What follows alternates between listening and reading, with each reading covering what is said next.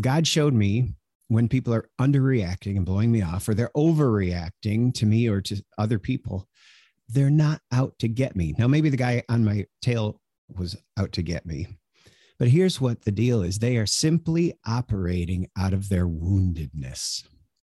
When somebody blows you off or somebody overreacts, most of the time they are not out to get me, but we kind of take it that way, don't we? we we're so defensive, but they're simply operating out of their woundedness. So it's important to know this part of yourself, not so that you can find excuses, but so you can be free and grow into the person that God created you to be. You can build the heart of a lion with a strong mind and spirit, because a lion's natural state is one of safety through courage, strength, and power. Hi, I'm the shepherd and pastor, Dr. Matt Hook. And I'm the shrink, Dr. Marty Fletcher. This is the show where theology meets psychology, or mental health meets spirituality. Welcome to the Shepherd and the Shrink podcast. Hey, everybody, this is Matt Hook, the shepherd, and I am so excited to bring you this latest episode of The Shepherd and the Shrink and wanted to share with you kind of an insight that I've had over the last couple weeks. And I couldn't figure out why I was in this cycle. I'm just going to dive right into it. And I don't even like conflict. I'm a terrible arguer. And yet I realized I was kind of getting caught up in conflict and arguing a lot. And this dates me, but you may remember the song that Karen Carpenter sang We go on hurting each other, gotta stop hurting each other, making each other cry, tearing each other apart. And I didn't know why, like she sings better than that. But it was like this God kind of like opened my eyes to something. When the people that I care about are underreacting, they're blowing off what's important to me, or sometimes when they're overreacting, whether it's to me or to somebody else, like my kids, God gave me this insight. Those people are not out to get me. People are not out to get me. Oh, that was this amazing revelation that I had. And not only that, but there's a second part to it. When people are annoying you, I was driving to work. I have a whole five minutes commute, and a car didn't realize how fast this car was coming up behind me. It was some younger guy, a man, but younger, and he was riding my tail. And I drive a big pickup. And so I was fine with that. Didn't know if I should wave at him or not wave at him but he was riding my bumper. And the great thing was there was a car right in front of me. I wasn't tailgating, but right in front of me going like three miles under the speed limit. So it's not like I could even like move it along. And he was getting more and more pissy at me. And and I kind of couldn't believe it as he's like winding up his finger and giving me the finger and saying things that I couldn't lip read, which is probably a good thing. And I just couldn't believe it. It's guess it's been a while, but it's this God showed me when people are underreacting and blowing me off, or they're overreacting to me or to other people, they're not out to get me. Now, maybe the guy on my tail was out to get me, but here's what the deal is they are simply operating out of their woundedness. When somebody blows you off or somebody overreacts, most of the time they are not out to get me, but we kind of take it that way, don't we? we we're so defensive but they're simply operating out of their woundedness. And the truth is, Jesus called me to be patient and kind in my love. And that's how I want to live. I want to live out of love. I want to live in love. And out of love, I don't want to go. And it really ties in with the famous verses that a lot of people read at their weddings from First Corinthians 13, which says, Love is patient, love is kind. And then it says what love is not. It does not envy. It does not boast. It is not proud. It is not rude. It is not self seeking. It is not easily angered. Love keeps no record of wrongs. Love does not delight in evil, but rejoices with the truth. It always protects, always trusts, always hopes, always perseveres. Love never fails. That's where it stops in some weddings, but I like the weddings that read the whole thing uh, the whole of First Corinthians chapter 13. Where there are prophecies, they will cease.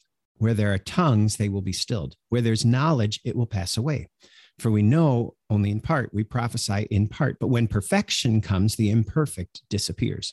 Then it has this famous line in the middle of it. When I was a child, I talked like a child. I thought like a child. I reasoned like a child. When I became a man, I put childish ways behind me. Now we see but a poor reflection as in a mirror. But then we shall see face to face. Now I know in part, then I shall know fully, even as I am fully known. And now these three remain faith, hope, and love. And you know this part, but the greatest of these is love. And that's what we're called to. That's what we're called to as people who love God, as people who want to care about people, to be patient and kind, not jealous and boastful or arrogant and rude. And I would say, as a pastor, Jesus has called me to be patient and kind in my love. And when the people around me make that difficult, maybe it's because they're a part of their past when they were little that I don't know about, is a part of their past in which they were wounded. And that wound is still living in them in the present. Can't you see it? When I discovered this, God like gave me eyes to see that person's wounded, hidden child and my love for them was restored, even when the tempers weren't and the situations weren't yet. Even when this person was driving me crazy, I wanted to help free them from whatever it was that damaged them, from whatever it was that was still clinging to them that they were clinging to, whether they knew it or not. And I wanted to see them restored. I wanted them to be able to put those old hurts, those damaged emotions away. And I wanted to help each of us who are part of this podcast do away with childish things. And so I just got to warn you, though, if you're going to try this at home, in the midst of an argument with your wife in the heat of the moment, I don't recommend telling her that the only reason they're acting this way or saying that is because they're operating out of their woundedness. Uh, I said that to my wife, Lee, once. She didn't dig it, and your spouse won't dig it either. It just doesn't go over very big in the moment. Let me repeat that verse from 1 Corinthians 13, verses 9 through 11, the part we skip over a lot. We know in part, we prophesy in part, but when the perfect comes, the partial will be done away. When I was a child, I used to speak as a child, think as a child, and reason as a child. When I became an adult, I did away with childish things. One of the old jokes when our kids were growing up, my wife Lee would joke with people, it's like she's got five children meaning Hunter, Jillian, Graham, Joy, and me. And I used to think that as you became an adult, your childish ways would gradually fall away. New adult patterns would take their place, but that's not true. Childish things don't simply fall away by themselves like dead leaves off of a tree. David Seamands writes about this. We have to put them away. The Greek word for putting away these childish things that don't just fall off us is katargio, katargio we have to katargio them to be finished with, in this case, childish things. It means even to destroy them. And there's a book that I recommend that's out of print called Putting Away Childish Things by Dr. David Seamands. He was a professor at Asbury Seminary. Truth is, somewhere, sometime you were a child. And although you don't remember all the details, the child or the teenager that you once were is still important to you today because it continues to exist within you. The patterns continue to exist within you. The hidden child of your past is very much alive and affects everything that you do for good or for bad. William Wordsworth, the poet, was right when he wrote this the child is the father of the man. We simply can't cut ourselves off from our own history.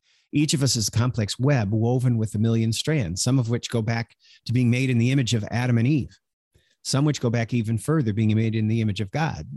But many of the most important threads in this complex design of who you are were introduced in your childhood, especially as you related it to your family. I posted kind of a cute video from the Andy Griffith show about Andy not letting Opie decide something because he was too young. You wouldn't believe the variety of comments that I've received or that people simply posted. Lots of, yeah, yeah, that's right. Amen. We got to do that but then also some people that said, I want my child to explore. And it really was more about parenting than putting away our wounded child.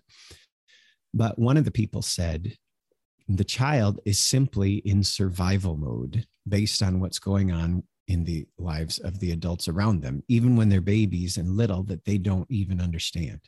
These millions of strands in this complex design of who you are were introduced in your childhood, especially as it relates to your family. Funny, today we kind of idolize childhood as a good thing the comic books, the superheroes, the little kids' movies, the fantasy stuff. We idolize childhood as a good thing. For good or bad, you can't cut yourself off from your own history. Many of your most important pathways began in childhood. When it's good, it's good. But when it's bad, it's really bad. Like that nursery rhyme. There was a little girl who had a little curl right in the middle of her forehead. When she was good, she was very, very good. But when she was bad, she was horrid. When it's bad, it's really bad. In some people, the child thrives. Sometimes as a crying, screaming, bawling, brawling, sprawling character. You've seen those kind of adults, haven't you?